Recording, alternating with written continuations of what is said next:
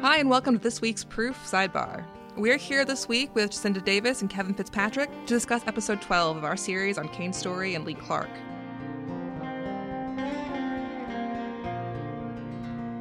Hey guys. Susan. Hey Susan, how are you?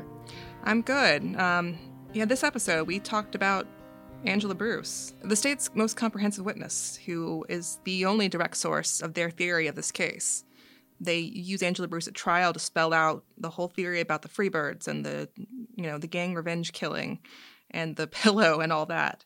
But we talked to Angela Bruce ourselves and got a very different answer.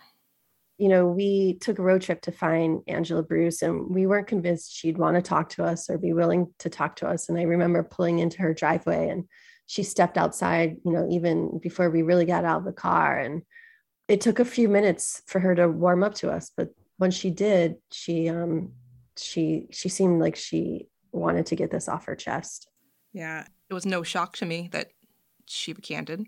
Um, her story seemed false from the first time I read it, and I really was not surprised that she would recant, but I was surprised by some of the specific things she told us about what had happened back then.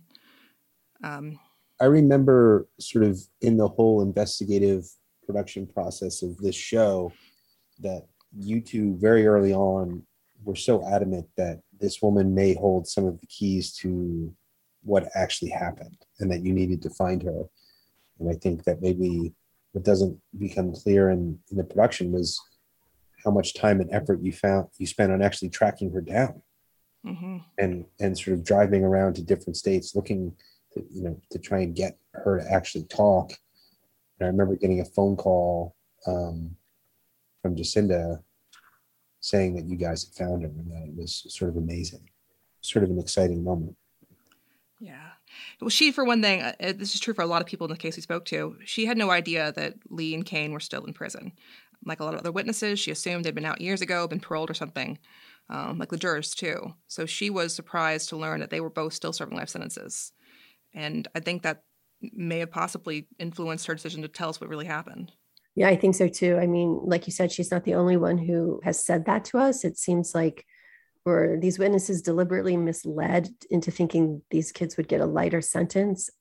You know, who knows? But it feels almost like that's what happened. And when we spoke to her, she also was able to clarify some of the parts of her story that had never made sense before. And it goes back to the something we see again and again in these cases is that most of the time witnesses who are making up stories don't make them up out of whole cloth. Um, it is rare to encounter a witness who makes up a story just from start to finish. What they usually do is what Angela did, which was start with some basic truths and then blend them into a story that fit whatever narrative, whatever story she was aiming to have, which explains how Caprice came part of the story and how when she told when the cops apparently came to her and said we need Caprice to be part of this this whole story about the confession at your trailer, she talks about the little blue or black car that the blonde girl drove up in, and it seems the element of truth to that is that at some point at this party, a girl named Jessica, um, who was strawberry blonde, not blonde but sort of a red blonde hair color, did drive up in this car with another blonde girl, and possibly picked up Phil Story um, who was very drunk, says Angela. And this became the genesis of the Caprice came to get Lee and Kane Story. Yeah, you're right. There are there are elements of truth. There was a party. Phil Story was at the party. Kane was at the party. A blonde or strawberry blonde drove up to the party at some point in a blue black car. Like all of those things seem to be true. So the question is, how does the rest of the story develop from that point, though? With the assistance of the police, it would appear, um, such as the introduction of the pillow to the story. And as Angela told us, she's like, I don't know why a pillow is part of it. it doesn't make any sense to me. But a pillow was part of the story anyway, because the cops seem to have been convinced that a pillow was somehow used, despite the lack of any evidence that that could have been the case.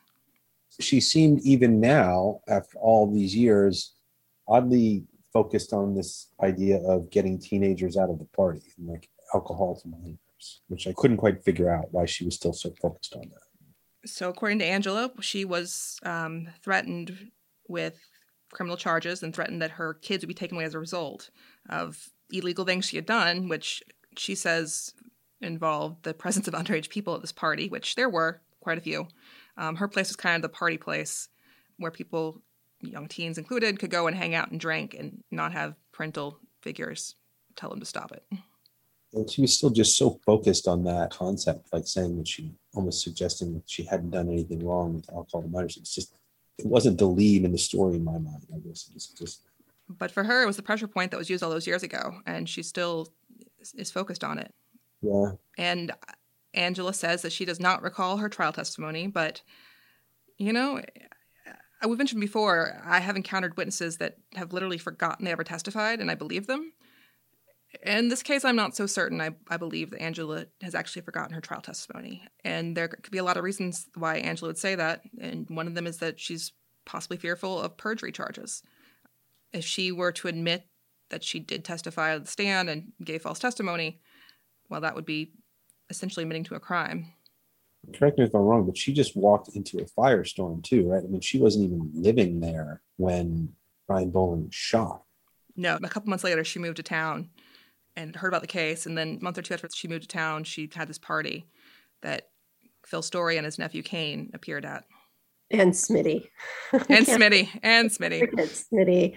Someone sent a message um, to us about when you asked, what does Smitty look like? And Kane's uncle says, uh, a pile of bones. and one sort of side point that I got fixated on for a while has to do with the pillow thing and where the origin of Angela Bruce's story came about how Lee and Kane confessed to putting a pillow over Brian's head before shooting him. And we told her that the pillow in question was a couch cushion. She was like, What? what? That doesn't make any sense. How would that go over someone's head? You know, our point exactly.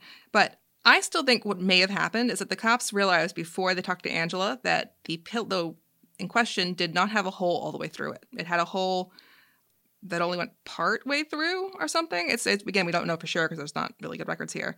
But I wondered if they got Angela to tell a story about the pillow over the head to explain theoretically how could have entered partially through the pillow and hit Brian, but not exited the whole way. Well, also, I've always wondered like if the confession wouldn't have to be an exact match, would it? I mean, if we don't, Lee wasn't even at this party, but that's the theory that Lee and Kane are at this party and they're confessing no matter what they say or the details, just them saying they did it would be pretty damning evidence.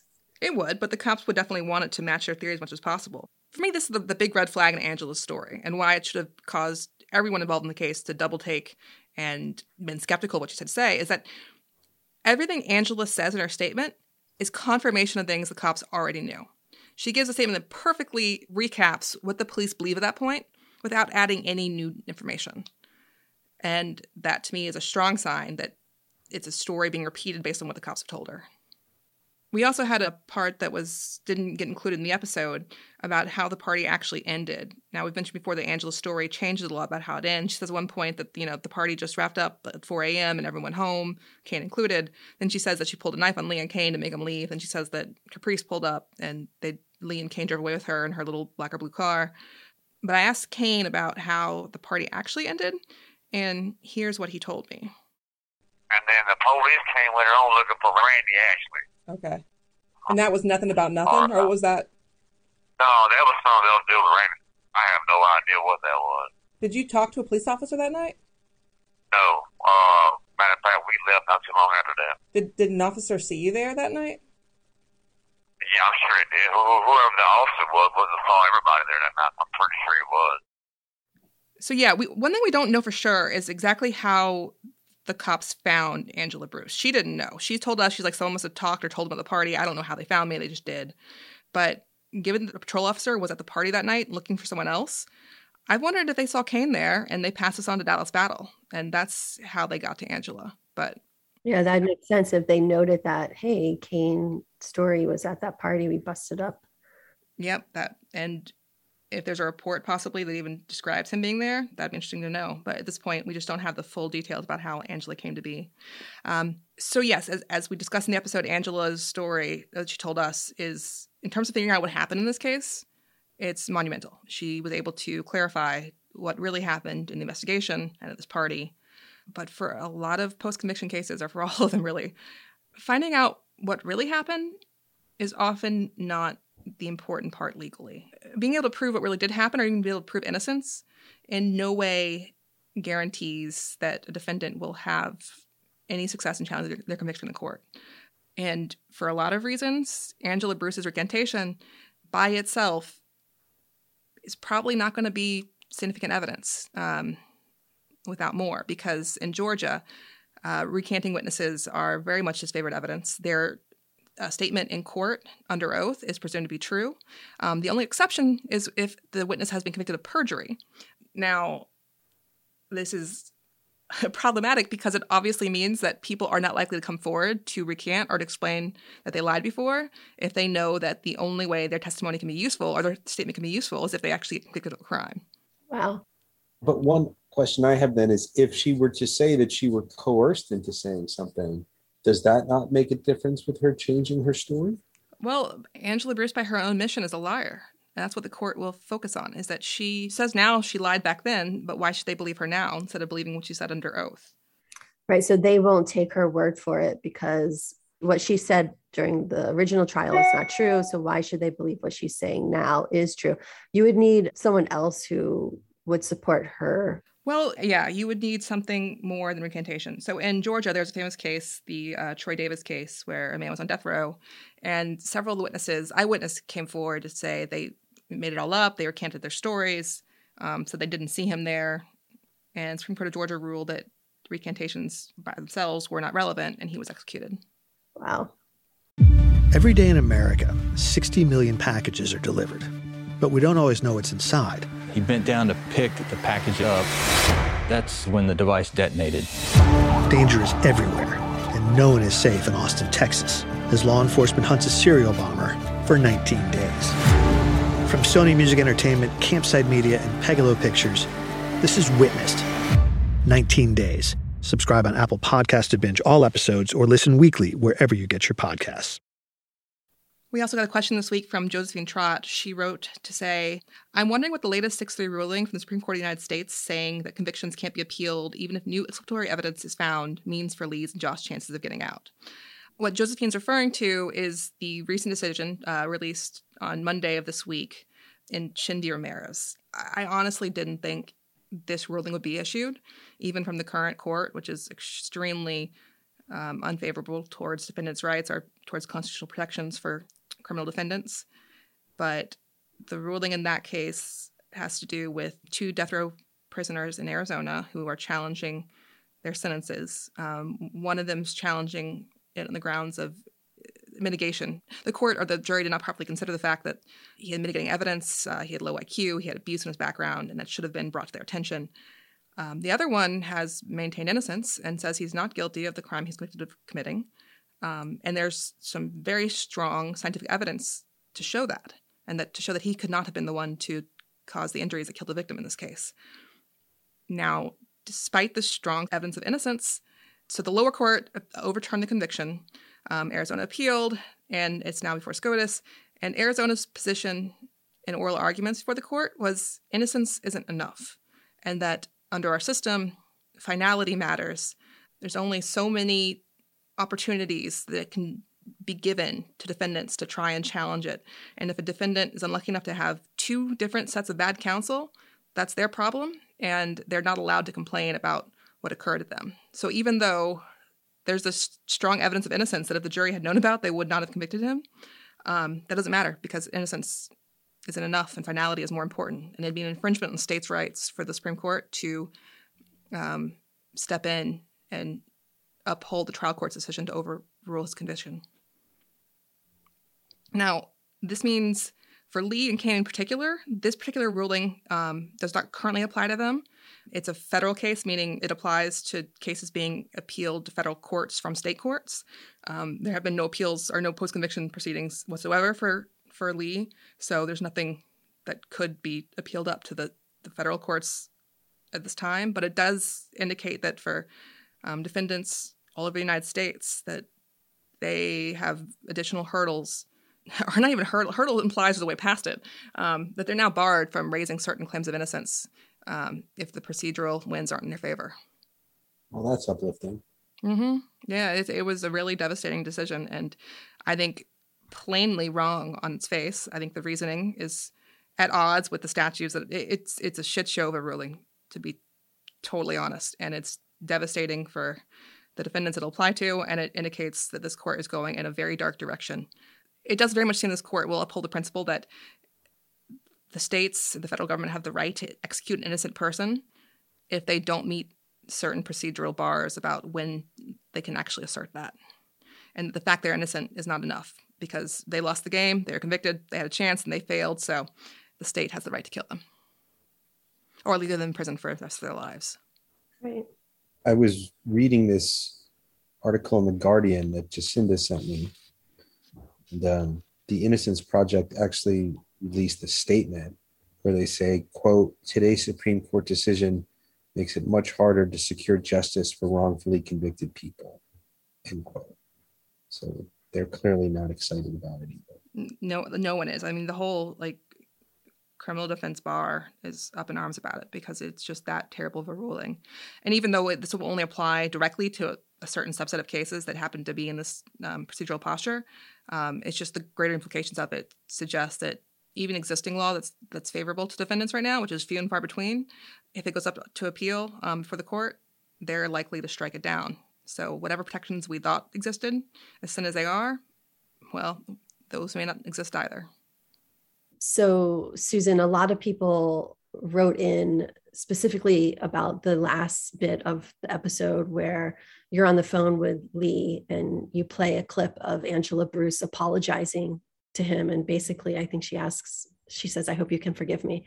A lot of people were really touched by that and moved. They, they felt sympathy for Angela too. A lot of people, a couple people wrote in saying, you know, if your your children are being threatened, they could understand why she would do that. But the majority of people who wrote in talked about Lee and how heartbreaking it was to hear him finally, after all these years, to hear what he's believed all along be confirmed. So how I, you know, when you were talking to him on the phone and how did that make you feel when he's thanking you for finding this? It's hard in this case, and, I mean, I almost say all the cases that I work on to not just carry on the sick feeling at times when you come across something that's so demonstrably wrong. And yes, you can bring it to light, but there's also the knowledge that that doesn't fix things.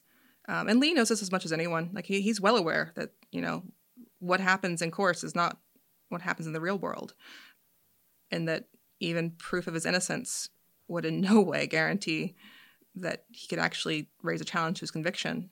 But despite knowing that, for him, and I, I guess I hadn't quite anticipated this, it was even if, whether or not it matters legally, it was profound for him to hear her set the record straight because he's been living with her accusation for 25 years. And just to have her say, like, no, that didn't happen. No, Lee did not do this. To him was a really powerful moment. Um, and I think as he, he acknowledged on the show, like, it was her that stopped his appeal, his direct appeal for Asher's conviction from being successful because the court found that all the evidence of the Freebirds gang, well, all the other evidence of the Freebird gang was not admissible. It was invalid, shouldn't come in. Um, but none of that mattered because Angela said it, it happened. Angela said there was a Freebird gang, so therefore there's there's no reason to concern themselves with the problems in the trial court's rulings. I don't think we can even put ourselves in, in a position to to imagine what's going through Lee's mind. I mean, we're not sitting there for two and a half decades, and must have been some victory inside him for maybe people will understand at least now. The thing that stood out to me was I was there when you two told Glenn about Angela Bruce and provided him with this statement. And I remember being sort of shocked at the time because there was not much of a reaction from him. And his response was sort of like, You're not telling me something I don't already know. I know that she lied. And I, I remember that moment being stunning because just because he has the truth, it didn't matter because he are in his mind he already had the truth, right? He already yeah. he already knew, and um, in a way, it was um, didn't change anything in his mind. Yeah, sure. Having it confirmed is great, but like he said, common sense don't mean anything in the courtroom. So the fact that she said this by itself, I mean, it, it just it's not news to him, and there's no guarantees that it will ever help Lee's case. Um, that doesn't mean it won't, though. Um, I would caution to note because Angela Bruce is not the only source of information here about what happened. Um, the big hurdle is that this case has all the documents missing mostly. Um, the DA's lost their entire file.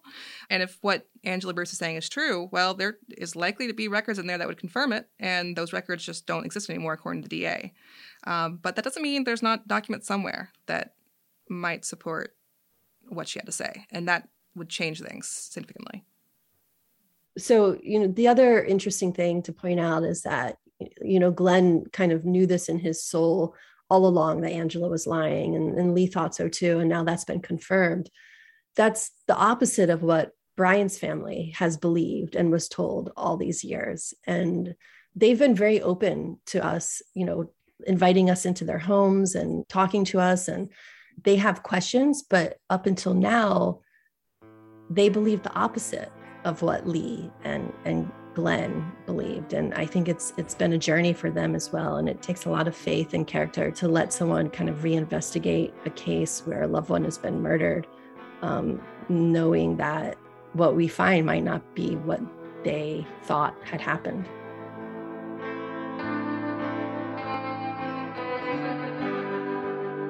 Just to note, no new episode next Monday. We're off Memorial Day, but we're back the Monday after that with the penultimate episode in our series on Lee Clark and Kane Story. If you have any questions for future Sidebar episodes, don't forget to send them our way through email, Twitter, Facebook, or Instagram. On all social media, we are Proof Crime Pod. You can find me on Twitter at The View from LL2 and on Instagram at SOO And you can now find Jacinda on Instagram too, at Jacinda Proof.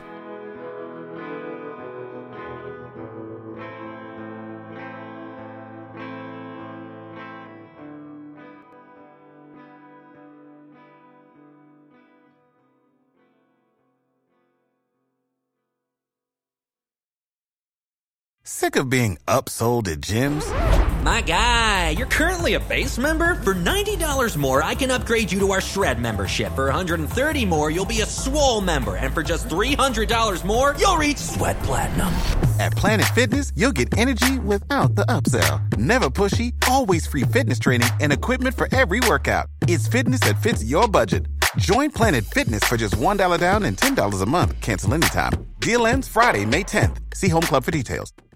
Life's better with American Family Insurance because our home policies help protect your dreams and come with peace of mind. Save up to 25% by bundling home, auto, and life. American Family Insurance. Get a quote, find an agent at amfam.com. Products not available in every state. Discounts may not apply to all coverages on an auto or home policy. Discounts do not apply to life insurance policies. Visit amfam.com to learn how discounts may apply to you. American Family Mutual Insurance Company SI and its operating companies American Family Life Insurance Company 6000 American Parkway, Madison, Wisconsin.